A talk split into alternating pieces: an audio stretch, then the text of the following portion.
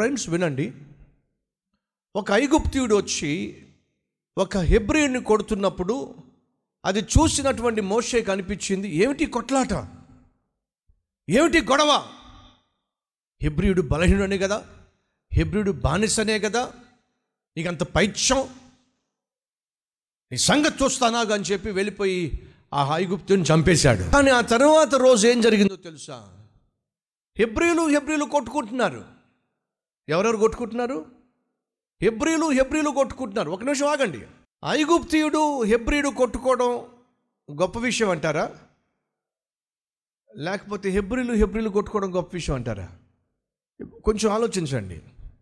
శత్రువు శత్రువు కొట్టుకోవడం పెద్దగా అనిపించదు కానీ అన్నదమ్ములు కొట్టుకోవడం మాత్రం ఖచ్చితంగా ఆలోచించాల్సిందేగా?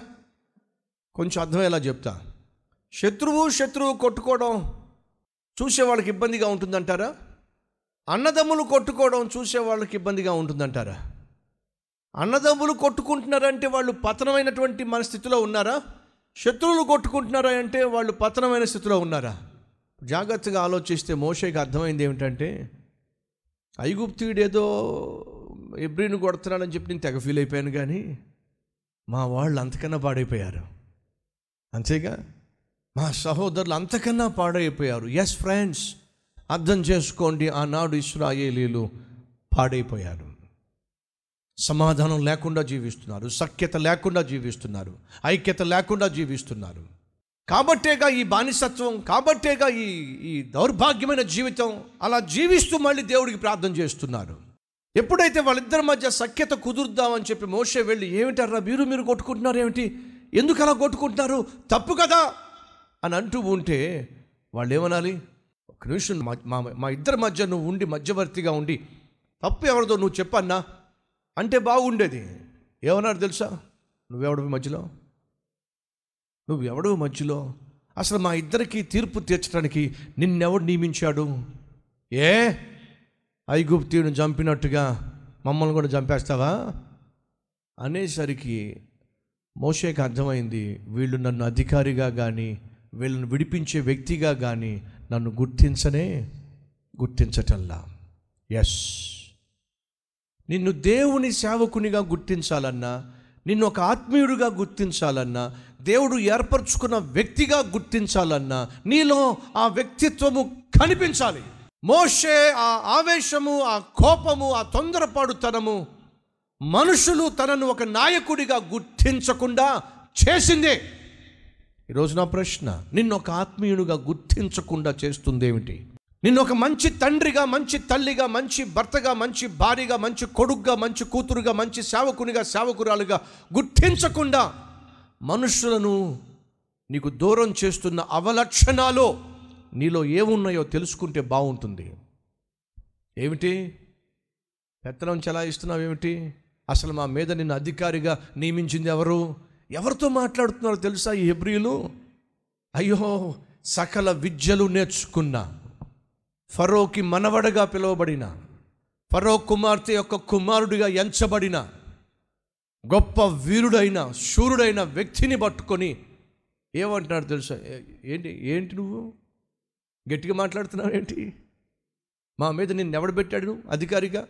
నీ దారి నువ్వు చూసుకో. ఎందుకంత తక్కువ చేసి మాట్లాడుతున్నారు? ఎందుకంత చీప్గా మాట్లాడుతున్నారు? కారణం తెలుసా? అతని ప్రవర్తన చూశారు కాబట్టి. సహోదరులు సహోదరులు. భక్తుడైన తిమోతికి పౌలు ఒక ఉత్తరం రాస్తూ అంటాడు నీ యవ్వనాన్ని బట్టి ఏ ఒక్కడు నిన్ను తృణీకరించకుండా జాగ్రత్తగా చూసుకో.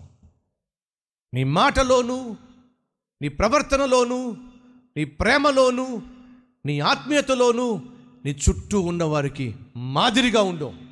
ఎవ్వడు నిన్ను చిన్న చూపు చూడకుండా. ఎవడు నిన్ను చూసి చీప్గా ఆలోచించకుండా తక్కువ చేసి మాట్లాడకుండా నీ ప్రవర్తనను జాగ్రత్తగా కాపాడుకో. తిమోతే నీ ప్రవర్తనను బట్టే నీ ఆత్మీయతను బట్టే నీ చుట్టూ ఉన్నవారు నువ్వేమై ఉన్నావో ఎంచుతారో భావించుతారో. కాబట్టి నీ ప్రవర్తన జాగ్రత్తగా చూసుకో. మోషే లాంటి ఒక యుద్ధ వీరుణ్ణి అన్నీ నేర్చినటువంటి ఒక వ్యక్తిని పట్టుకొని ఏమిటి? మా మీద నిన్నెవడు తీర్పరగా పెట్టాడు. ఏ మమ్మల్ని కూడా చంపేస్తావు నువ్వు? అంత మగాడువా నువ్వు? ఏమిటి మాటలు? ఎందుకంత చీప్గా మాట్లాడుతున్నారు? కారణం తెలుసా? తన కోపము తన ఆవేశము మోషేను చీప్ చేసి పడేసింది. సహోదరులు సహోదరులు ప్రభు పేరట మనం చేస్తున్నాను చీప్ కాకండి.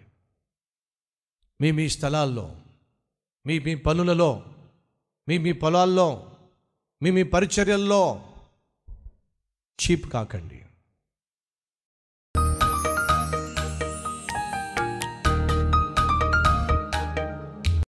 పరిశుద్ధుడమైన తండ్రి మోష ఎంత అద్భుతమైన నిర్ణయం తీసుకున్నాడో కానీ తీసుకున్న నిర్ణయాన్ని క్రియల్లో పెట్టకుండా తన ఆవేశము తన కోపము అయ్యా అర్ధంతరంగా తనను అనాథగా చేసి పడేసింది. ఎంత దారుణం నాయన! నీ చిత్తం ఏమిటో నీ ఉద్దేశం ఏమిటో నీ ప్రణాళిక ఏమిటో కనుక్కోకుండానే తన ఖండ బలముతో బుద్ధి బలముతో ఇష్రాయేలులను విడిపించాలని ప్రయత్నం చేసి ఎంత తప్పు చేశాడు నాయన. అయ్యో మా జీవితంలో అనేక సార్లు మా బుద్ధి బలముతో ఖండ బలముతో నాయన ఏవో చేయాలని ప్రయత్నం చేసి నష్టాన్ని కష్టాన్ని కొంతెచ్చుకున్నా మమ్మల్ని క్షమించండి.